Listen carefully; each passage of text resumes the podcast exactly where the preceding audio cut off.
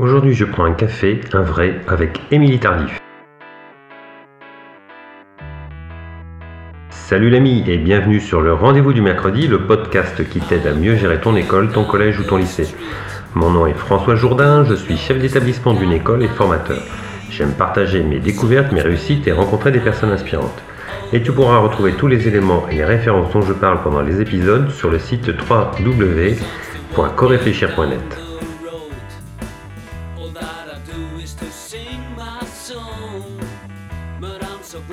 Avant de commencer, je remercie Ostiane Maton qui m'a permis, par sa réponse sur Twitter, de trouver un angle pour démarrer cette interview. J'accueille aujourd'hui Émilie Tardif, une femme qui rayonne, une animatrice de bonne humeur, une journaliste éclairante. Comme d'habitude, cette rencontre ne m'a pas laissé indifférent, on a bien rigolé. Nous avons échangé sur la préparation des interviews, sur euh, les enquêtes, sur comment parler en public, et nous avons même parlé un peu du rendez-vous d'inscription.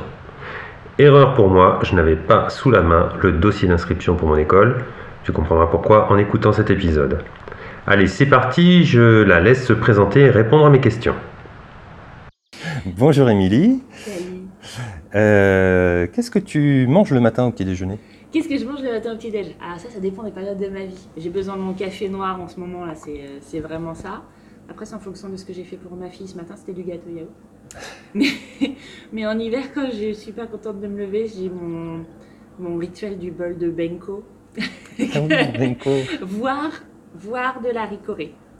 Même la ricorée au lait, bien sucré, bien dégueu, ça j'aime bien. Mais je suis ricoré aussi, mais café peu de temps après en fait. Ok, bon alors. Euh, pour les auditeurs, donc je, vais inter- je suis en train d'interviewer euh, Émilie Tardif, qui je vais la laisser se présenter. Je suis très ému d'ailleurs, euh, Oh. je tiens à le dire. Non, moi, moi, je suis émue. c'est pas souvent qu'on interview. C'est vrai oui. Et donc là, les rôles sont un peu inversés. Alors, comment devient-on Émilie Tardif? Oh là là, bah on est Émilie Tardif en fait. je pense que j'aurais pu prendre n'importe quel chemin, j'aurais toujours été Émilie Tardif. La chance que j'ai, si ta question est plus professionnelle, c'est que j'ai fait aujourd'hui un métier pour lequel j'ai besoin de me forcer en rien. C'est-à-dire que moi je suis euh, journaliste, euh, mais surtout animatrice euh, sur TV Tour Val-de-Loire. J'anime sur la chaîne locale donc une, émission qui met en avant toute l'actu positive du territoire. Et, et moi l'actu positive, bah, ça me, ça me ressemble. Je suis euh, dynamique, j'aime savoir ce qui se passe bien. euh, les mauvaises nouvelles m'emmerdent, clairement. Je me tiens au courant, mais j'ai envie de passer autre chose que ça. Et, euh, et cette émission aujourd'hui que j'ai le droit de dessiner avec la confiance de, de mes patrons, et ben, euh, ben voilà, je m'éclate dedans, quoi, tout bêtement. Donc, euh, on devient Émilie Tardif en prenant parfois des chemins détournés. Moi, j'ai commencé par faire de la, de la communication, principalement dans l'événementiel euh, culturel. Je faisais, voilà, j'étais dans les premières équipes de la Forêt des Livres à Loche. On travaillait avec Gonzague Saint-Brice, qui était un, un auteur incroyable, euh, aussi euh, fou que euh, génial ou ridiculement absurde. Donc j'ai commencé par faire ça, c'était la culture qui me plaisait le plus. Et puis après, j'ai fait plein d'autres choses en communication, parce que la communication, on peut parler des roues de bagnole ou, ou de, de choses très philosophiques. Donc là, j'étais sur, sur plein de, de postes différents. J'ai travaillé pas mal à l'international. Et puis moi, quand même, depuis que j'étais petite, je voulais faire euh, journaliste. Ah oui, c'est un, Et ouais. un- un souhait de petit. Alors ça, c'est pas commun. Moi, je me souviens même que pour euh, mes 18 ans, euh, mes meilleures copines offert un plumier et, euh, et un encrier. C'était, bon, à l'époque, c'était presse écrite, mais euh, et d'ailleurs, mon premier boulot, c'est Jacques Benzakoun ici à la Nouvelle République qui m'avait embauché. C'était, c'était d'être correspondante de presse pour, pour l'ANR. Donc, c'est une longue histoire avec cette maison-là. Et, et donc j'ai digressé. J'ai été euh, en communication, en événementiel, etc. Et puis, euh, et puis un jour, j'ai eu du bol et, euh, et je suis revenue par cette porte de TV Tour dans le journalisme. Alors d'abord en chroniqueuse.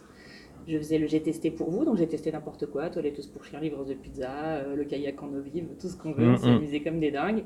Et puis, euh, et puis un jour, euh, mon amie Émilie euh, Leduc, qui animait l'émission, m'a dit mais je sais que tu cherches un boulot à Tours parce qu'à l'époque je travaillais dans l'événementiel un peu partout. Je sais que tu cherches à te poser à Tours. je suis tourangelle hein, de toute façon. Je vivais ici mais je travaillais pas ici, ce qui était, ce qui était prenant. Et elle m'a dit, mais il y a un boulot qui se libère. J'ai dit, ah ouais, cool, lequel? Elle m'a dit, bah le mien. Donc tu devrais faire le casting. Et c'est ce que j'ai fait. Et, voilà. Et je suis passée euh, animatrice d'abord de, l'émission qui était euh, à l'époque Tout sur un plateau, qui était une émission 100% mmh. culture. Et puis au fur et à mesure, euh, je suis devenue chef d'aide de l'émission, donc c'est-à-dire que c'est moi qui la programme, qui la pense, qui l'écrit, qui la rubrique. C'est là où j'ai eu le statut de journaliste. Et puis bah, j'ai aussi la chance d'être l'animatrice de l'émission. Mmh. Et là, d'être devant les, les caméras, d'accueillir les gens, de faire de la maïotique pour leur leur faire sortir un petit peu euh, ce qu'ils ont à nous dire parce que vous braquez une caméra dans la figure et des projos et vous dire ah non mais allez-y euh, expliquez-nous soyez naturel c'est pas si facile que ça ça impressionne. Et euh, le plus gros de mon boulot finalement une fois que j'ai plus ma casquette de chef d'aide mais ma casquette d'animatrice c'est de faire en sorte que les gens se sentent à l'aise et que et que tout le monde passe un super moment. Ça me fait penser tu vois une question que j'avais pas prévue mais je, vais me la noter. Concernant les rendez-vous d'inscription tu vois. Parce que effectivement le rendez-vous d'inscription c'est un moment qui est hyper important. Comme je le dis, moi, aux enfants, quand ils arrivent, je m'adresse directement à eux. Après, je m'adresse aux parents, mais d'abord à eux. Et c'est vrai que euh, bah, faire sortir effectivement ce qu'ils ont en eux, c'est super compliqué. Euh, Surtout quand il y a les parents à côté. Bah voilà. Donc, euh, ça intéresse. je sais que ça intéresse. C'est vachement bien que tu fasses ça parce que moi, je sais même, même dans les rendez-vous médicaux, tu vois, quand le médecin s'adresse pas à l'enfant, quand l'enfant finalement n'est que témoin de ce qu'on est en train de dire sur lui, je trouve que c'est tellement dommage. Ce que tu fais de parler aux enfants au mm. départ dans les rendez-vous d'inscription, c'est ouais, moi je serais contente de ça. Mm, mm. j'ai un bébé à l'école. j'ai pas de dossier d'inscription, mais j'aurais dû. Bon, alors écoute, euh, un chef d'établissement ou, une chef d'établissement, directeur d'école, etc. Eh ben écoute, ça, ça, se questionne, ça se. Enfin, en tout cas, moi, je me pose beaucoup de questions. Et ça questionne aussi, parce qu'on est, on, cherche à avoir des retours sur ce qui est vécu dans l'école, etc. On développe aussi une écoute active, c'est pas forcément quelque chose qui est, qui est, simple. Ça met en place euh, des stratégies de communication, parce qu'il faut faire connaître euh, son, son établissement, il faut faire connaître son, le projet euh, de l'école. On analyse beaucoup, on synthétise, on priorise, et puis on, se fixe des, on fixe des objectifs, et on rédige beaucoup. Voilà. Alors, toi, dans ton métier, euh, tu, fais, je suppose, un petit peu de tout ça aussi. Mais ça consiste. Alors, tu nous en as déjà un petit peu parlé, mais euh, concrètement, ton travail euh, au quotidien, maintenant, ça consiste en quoi? Par répondre à des questions.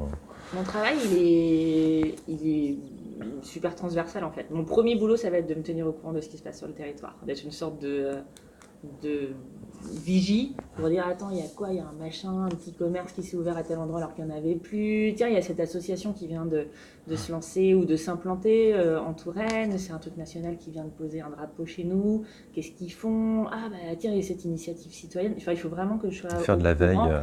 voilà je fais de la veille tout le temps. Alors ça euh, mon dieu comme c'est plus simple depuis les réseaux sociaux puisque mm. puisque maintenant tout le monde est devenu euh, patron de communication de, soi-même et qu'on a tous maintenant accès finalement à ces outils de com. Euh, si on lance une, une asso, moi je sais que quand on a fait les... Euh, c'était Boubou qui avait fait les, paniers suspendus à mmh. Tours. Il est venu dans l'émission et j'ai dit il y a une page Facebook sur laquelle je peux renvoyer les gens. Il m'a dit bah non. Je lui ai dit bah, attends, hop, on l'a fait. Et on l'a fait ensemble et ça permet juste que l'initiative soit visible. Mmh. Donc ça, c'est mon premier boulot, c'est de, de, me tenir au courant de ce qui se passe ici et ensuite de, euh, on va dire, de, cocher mes cases. Est-ce que euh, est-ce que c'est une, initiative qui est fiable? Est-ce que euh, j'ai une bonne personne pour m'en parler? Parce que ça, ça va être aussi un petit peu du casting, hein, de dire, moi j'ai pas besoin que ce soit celui qui a inventé le truc qui, qui vienne. C'est mieux si c'est lui, mais je préfère avoir quelqu'un qui va s'amuser pendant l'émission, qui va prendre plaisir à l'exercice, un communicant finalement. Euh, avec qui ça va pas être une souffrance, parce qu'il y a des gens pour qui c'est violent hein, de, mm, mm, mm. s'exprimer. Donc euh, ça va être ça aussi. Et puis ça va être de d'équilibrer mes émissions, de faire en sorte qu'on ait pour un petit peu tout le monde. Donc de faire de la culture, mais aussi de la société, aussi euh, juste de la vie pratique locale. Donc là, je fais, je fais un peu ça, ça c'est le boulot de chef d'aide, on va dire. Mais ensuite, ça va être beaucoup de... là, ça va être un peu différent parce que moi, finalement, par rapport à toi, euh, moi j'ai un rendu, j'ai mon, on va dire j'ai mon bulletin à sortir tous les soirs et, euh, et il faut qu'il y ait un, un, rendu pour le téléspectateur. À partir du moment où j'ai créé mes cases et je sais ce que je vais mettre dans mon émission, je me dis maintenant comment je vais faire en sorte que les gens de l'autre côté reçoivent le message? Alors ça, toi aussi, mm -hmm. dans ton métier, tu fais ouais. ça. Il faut faire en sorte d'être dans les usages des gens. Donc il faut se dire, bah tiens, alors ça c'est ce qu'on fait dans la programmation aussi, mais à quel moment les gens sont chez eux, à quel moment ils vont mieux recevoir cette nouvelle-là, etc. Ça, c'est vraiment de la programmation, mais c'est surtout euh, après comment je vais illustrer pour que ça leur parle, comment est-ce que je vais rentrer dans le sujet pour que j'éveille leur intérêt, qu'est-ce que je vais leur donner comme info pratique pour que euh, demain, à la machine à café, ils se disent euh, Tiens, t'as vu, j'ai vu ça hier soir, ça a l'air sympa. Donc, il faut susciter l'intérêt. Alors, ça, pour le coup, ça, ça rattrape des choses que toi mmh. aussi tu dois faire dans ton métier. Mais. Euh, mais là, il va falloir se creuser un peu le ciboulot pour se dire, tiens, à, qui je parle et comment je vais leur euh, faire passer le message. Ça, c'est important. Moi, j'ai mes têtes hein. dans, la tête. Là, j'ai euh, j'ai Sylvie et Alex, elle est secrétaire médicale et lui, il est dans le bâtiment. Et je me dis, tiens, s'ils se retrouvent tous les deux autour de leur table le soir pour dîner, qu'est-ce qu'ils pourraient avoir à se dire de ce qu'ils ont vu chez moi? Donc, je les imagine et je trouve ça intéressant de ouais. dire c'est voilà on les personnifie finalement les gens qui sont derrière leur écran parce que c'est à eux qu'il faut s'adresser on va bien sûr travailler en collaboration avec les gens qui sont dans l'émission alors les inviter euh, les préparer au mieux pour que ça se passe bien mais pas trop les préparer pour que ça reste un peu spontané parce que moi j'aime bien ça mmh. et puis préparer aussi avec l'équipe pour que, bah tiens, tu vas me récupérer telle image. Est-ce qu'on a des images de mecs qui jardinent? Parce que là, on a un mec qui vient nous parler de jardinage. Ok, on va les ré récupérer dans les archives. Dans le cas, j'ai mon archiviste, Teddy, j'ai le script, Clément qui me parle dans l'oreillette, avec qui on prépare tous les éléments de l'émission. Il y a le réalisateur, bien entendu, il y a l'ingénieur du son. Il y a toute une équipe pour que, techniquement, le cadre soit bien. On va dire que mmh. là, là, notre notre décor soit au mieux, on va dire, pour passer le message. Et puis il y a le contenu du message. Mais surtout, il faut avoir en tête à qui on s'adresse. Donc il y a vraiment, ouais. c'est même pas un dialogue, c'est une conversation multiple, on va dire, pour que bah, le, le, jour même, parce que nous, on, on enregistre soit en direct, enfin, soit, donc du coup on n'enregistre pas, soit on est en direct, soit on enregistre dans les conditions du direct en ce moment avec le Covid. Donc on refait pas les émissions. Donc, euh, oui, donc ouais. euh, donc il faut que tout soit bien dès le début. Et même si tout n'est pas bien, ça c'est un truc que m'a appris mon métier. Et toi c'est pareil, hein, quand tu fais tes entretiens, bah, tu te dis pas non, je l'ai raté, celui-là on va le refaire. Oui, c'est ça. Il faut que ce soit fait. bon dès le Mmh. départ. Et, euh, et s'il y a des accidents, c'est pas grave. Mmh. Les accidents, ils font partie aussi de, euh, de la fraîcheur du programme, euh, du fait que ce soit du réel et que euh, nous, tant pis. En plus, les gens adorent ça, les accidents finalement. S'il y a un truc qui se passe pas comme prévu et que le cadreur il se prend les pieds dans le tapis, bah, les gens derrière leur écran, ça va les faire marrer. Donc, tout s'assume et, et, tout est pardonnable à partir du moment où, on le fait avec euh, sincérité quoi. Ouais, avec sincérité, mmh. avec c'est pas rien n'est grave en fait. Mmh. Et je sais plus qui, si c'est Arthur ou je sais plus quel mec de télé qui disait mais tout ça n'est que de la télévision. Mais c'est vrai, tout ça n'est que de la télévision. Mmh. Nous, on est juste là pour euh, passer des, des messages sympas, montrer le dynamisme, la richesse de, euh, des gens autour de nous sur ce territoire, mmh. et dossier qu'il y a plein de trucs qui se passent, et, euh, et, faire en sorte que ce soit sympa à regarder, donc accident par accident. On fait tout pour qu'il n'y en ait pas, et s'il y en a, tant pis. faut les assumer, ouais, c'est ça. ça. Bah, c'est un truc que j'ai pu constater, j'ai un petit peu maintenant un petit peu d'expérience, on va dire, et euh, j'avais tendance au, au, tout début de, à me décomposer quand il y avait un truc, mince, j'ai loupé un truc imprévu, enfin, où j'ai... Et, euh, et, en fait, maintenant, j'en je, rigole avec les gens avec qui je ça. suis, et puis euh, voilà quoi. C'est vrai que ça passe. Euh, ça les passe. gens oublient en fait tout de suite. donc tu rectifies, et puis que. Et attends, toi, t'es directeur. Okay, le dirlo quoi. Donc, mm -hmm. ah bah oui, il y a un impact sur mon message. un quoi. petit peu mm. quand même. Et juste, et moi je suis, euh, je suis journaliste de télévision. Enfin, on est, on est un petit peu statutaire tu vois, on peut être un peu impressionnant. Et d'ailleurs, tu me disais, oh, je suis un peu ému, je te disais, nous aussi.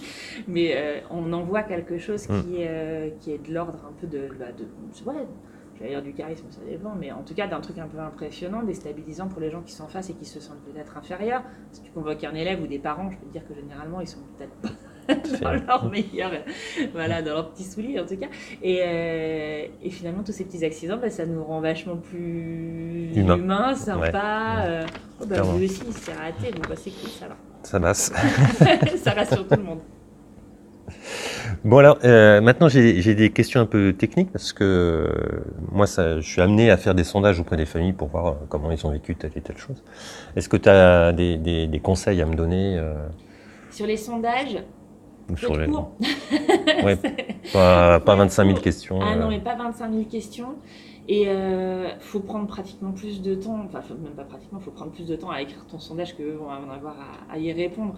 Euh, faut, les premières questions, ils y répondent bien, et ensuite, euh, pff, tout le monde en a marre. Donc faut vraiment bien travailler tes premières questions, mettre les plus importantes pour toi dès le départ. T'as pas besoin de faire une petite technique d'approche pour dire je maintenant. Enfin, Voilà, il faut y Mhm. aller direct et être le plus synthétique possible avec. euh, alors toi, je sais pas comment tu aimes travailler, si tu aimes faire des questions ouvertes ou des euh, questions à choix multiples, tu vois, ce type de truc que tu coches. Mhm.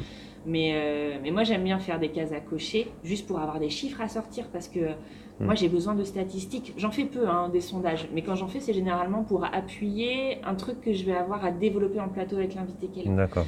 Donc je vais dire, bah, tiens, est-ce que vous, vous avez euh, fait ci ou ça, ou vous êtes intéressé par ça? Et bah, tiens, on vous a posé la question et vous répondez à tant de pourcents oui. Ou- J'ai besoin d'avoir un chiffre que je peux jeter en amorce, on va dire, à, à mon sujet pour ensuite le développer. Parce qu'après, donc une fois qu'ils ont coché leur case, tu peux leur dire pourquoi. et Voilà, c'est comment. ça. Et voilà, et développer. Et ceux qui ont coché non, de toute façon, tu n'as pas vraiment besoin d'avoir euh, d'avoir leur réponse. Et pourquoi pas d'ailleurs Non, Ouais, ouais. pourquoi? Et ça, ça peut être intéressant aussi. Mais, euh, Ouais. mais avoir un, fiche, un chiffre à afficher pour moi, c'est important. Je ne sais pas si ça l'est pour toi, Bah, c'est plus facile à traiter. bien sûr. Parce que quand tu as euh, 500 euh, réponses ouvertes, on va dire, euh, à traiter, c'est Ouais, super tu compliqué. Mm. C'est ça. Et, euh, et après, euh, après tu analyses effectivement avec tes questions, euh, Mm. questions plus ouvertes. Et les questions ouvertes permettent aussi, c'est bête, hein, mais de faire remonter des infos que toi, tu n'auras pas imaginées. Du tout. Oui, voilà. oui. Parce que Mm. quand tu fais des réponses oui, non ou des cages à cocher, et ben toi, t'as- déjà, tu, tu induis la réponse aux gens à qui tu poses la Mm. question. Tu leur laisses pas le choix finalement de, de te mettre une, une- ça dépend. Ouais. Et là, parfois, ça dépend et tu l'as pas imaginé. Donc, euh, ouais, c'est dans la construction finalement de ton sondage qu'il faut être malin. Et puis après, euh, pareil, l'usage. Aller dans les usages des gens. Aujourd'hui, un sondage que tu vas faire, euh, je sais pas moi, euh, à l'entrée de l'école avec euh, ta feuille de papier qu'il faudra rendre plus tard, combien va rester chiffonné dans une poche? Combien va rester Voilà, je euh, finis avec le papier. sur un- une plage avant de bagnole, enfin tu vois. Mm. Et pourtant, juste envoyer euh, avec, euh, j'imagine que tu as ton, ton fichier de, de mail, mais Mm. juste envoyer un petit lien avec un truc un peu, un peu sympa. Il y a plein d'outils maintenant hein, euh, pour faire des sondages en ligne avec euh, juste euh, une identité. Et là, on revient dans Mm. la com un petit peu, mais puis un- une façon de poser. Alors ça dépend du sujet, mais peut-être un peu plus marrante, un peu plus moins institutionnelle. Ça dépend ce que tu veux passer aussi dans ton identité Mhm. d'école, mais faire quelque chose qui ressemble finalement à tes valeurs euh, que tu veux transmettre, ça fonctionne bien. Pourquoi pas si tu fais un sondage sur euh, la restauration scolaire. Bon, alors en ce moment tout est compliqué, hein, mais euh, mais mettre une photo des cantiniers ou tu Ouais, vois, ouais, ouais. personnifier, faire, faire en sorte que les gens euh, existent, ceux Mhm. qu'on ne voit pas forcément. Enfin, tu vois, ça peut être des choses aussi. euh, Il y a plein de moyens de faire passer qui vous êtes aussi euh, par ces petits outils-là qui sont à la base pas prévus pour ça, qui sont juste euh, des moyens de collecter de l'information pour vous. Ouais. Mais, mais ouais, moi j'aime bien pouvoir aussi. Ouais, j'avais pas pensé aux, photos, mais effectivement, nous on utilise les, les outils Google Ouais. pour l'éducation. Effectivement, dans les sondages, tu peux mettre des photos, ouais, c'est pas bête. Faut que ce soit. Alors après, il faut pas que ce soit cosmétique, non, faut, faut que ça pas ait la. du sens. Mais ça permet de passer d'autres trucs. Mm. De montrer aussi des gens que vous ne montrez pas ou des actions que vous ne montrez pas. Ou, euh, enfin, tu vois, je sais pas, ça peut être des, Des choses qu'on voit pas forcément. Exactement. ouais. Et là, c'est encore une fois, hein, mais c'est parce que c'est ma déformation. Je m'adresse à des gens que j'essaie de- d'imaginer, de, personnifier, j'ai envie de les toucher.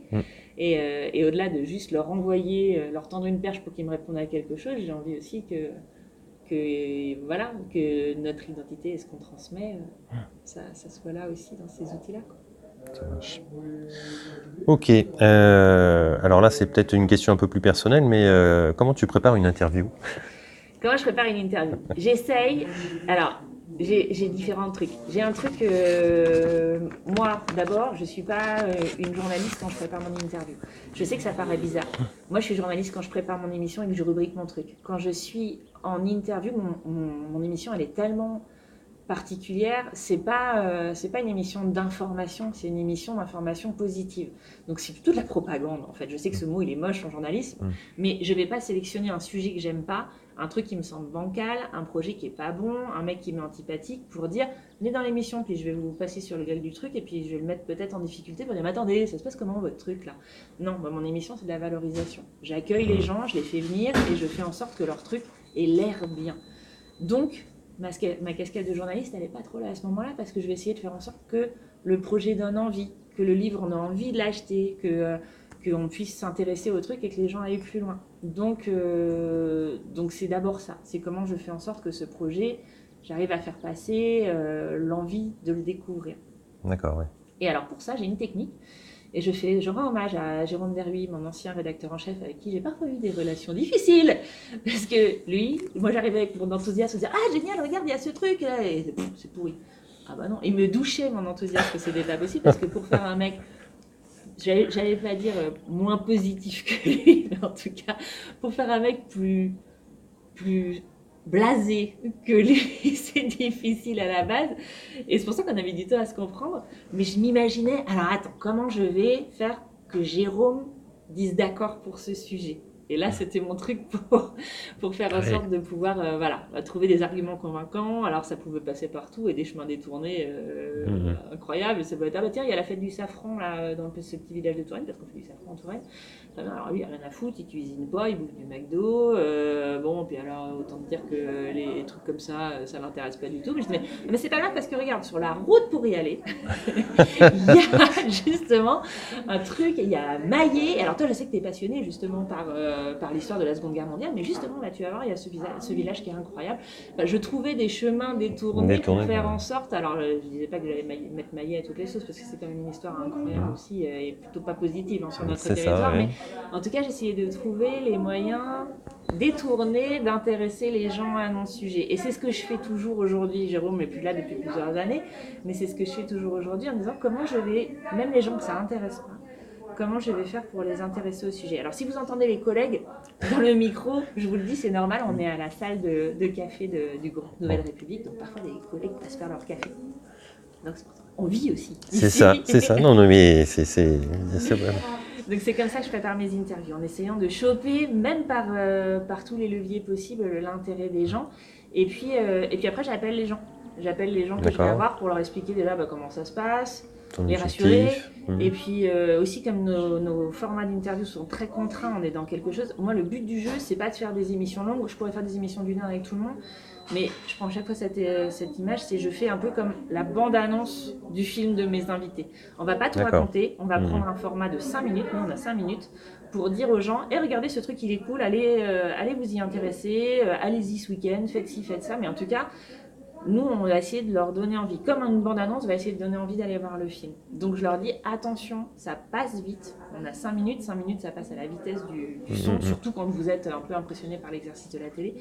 Donc, c'est quoi les trois axes qui font que vous, ça va vous, euh, votre message va être passé? Qu'est-ce que vous avez envie de raconter? Enfin, je vais vraiment les emmener sur des trucs assez, euh, assez Cadré. cadrés. Ouais. C'est ça. Mhm. Ok, ouais. Ok, ok, ok.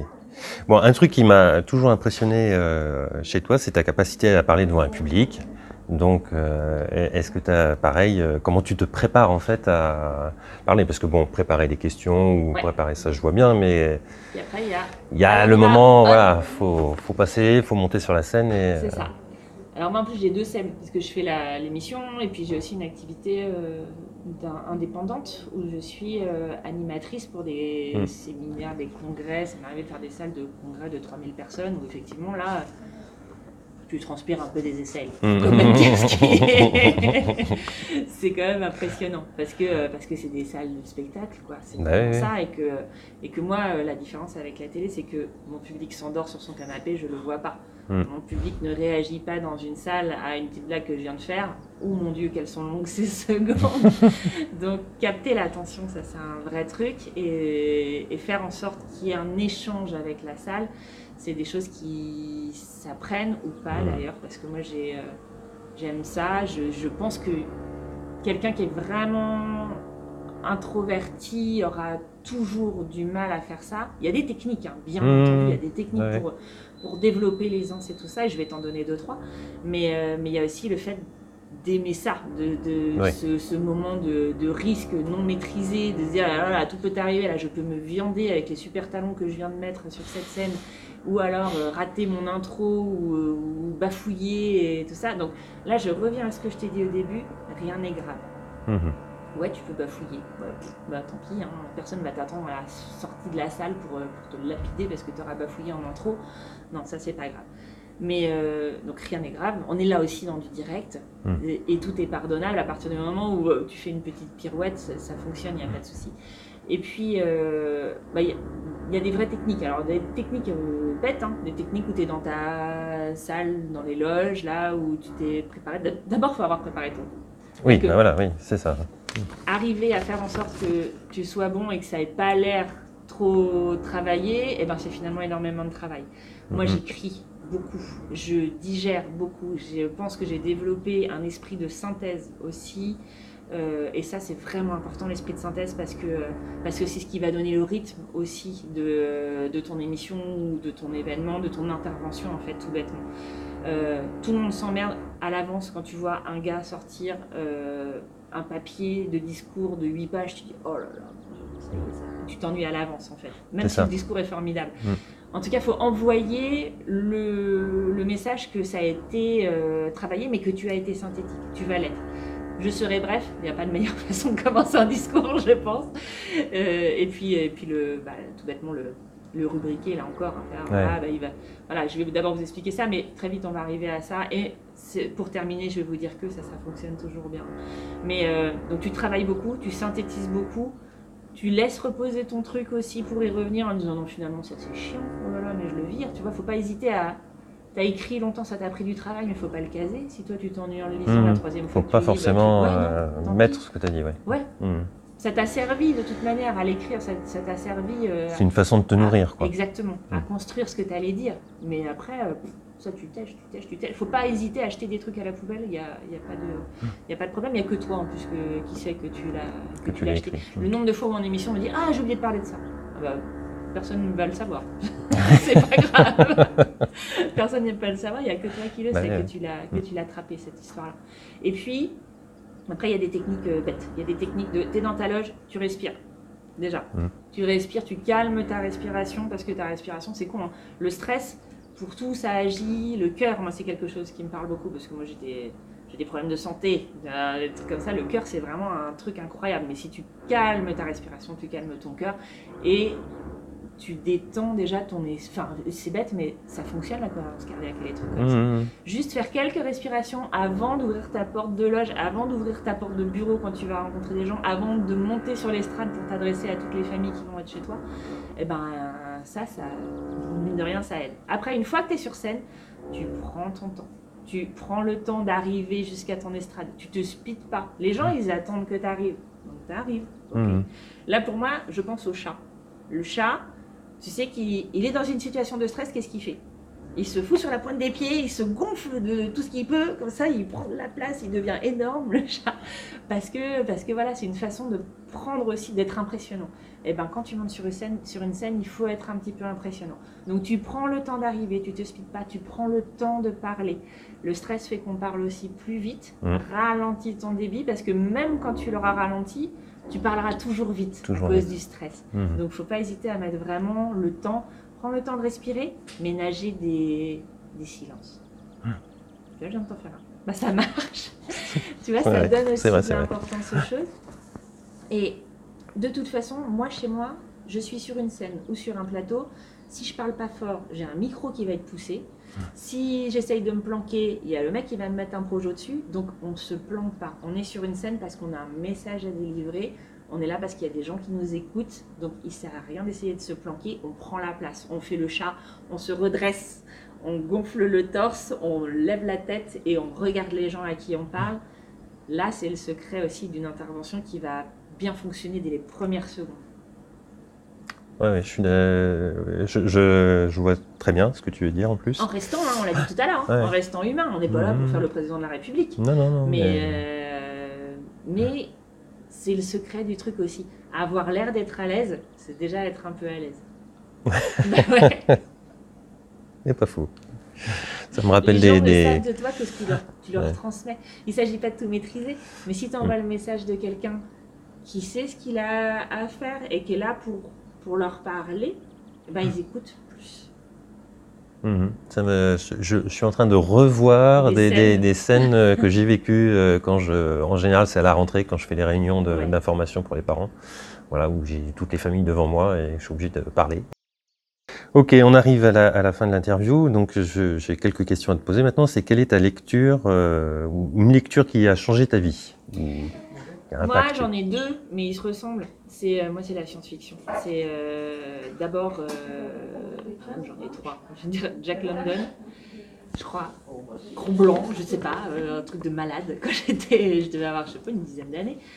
Gros Blanc, mais la- la- tout, Ouais. tout. J'ai, j'ai- je l'ai lu, je sais pas combien de fois.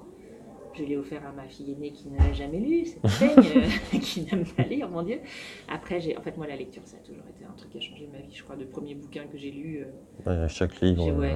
euh, mais j'aimais tellement ça que même ma mère a cru que je savais lire avant de savoir lire parce que je connaissais les livres qu'elle me lisait par cœur et que je les lisais toute seule à Mm. voix haute. Et un jour, elle s'est rendue compte de l'escroquerie. Elle pensait que je savais lire. Elle s'est rendue compte de l'escroquerie parce que j'ai tourné deux pages en même temps et je lisais la page précédente.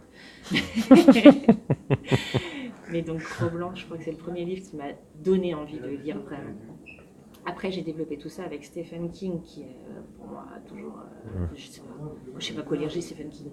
Quand à un moment donné tout me tombe des mains, je lis Stephen King. j'ai toujours adoré ça. Et, euh, et après, euh, le grand frère, on va dire pour moi, c'est c'est Dantec.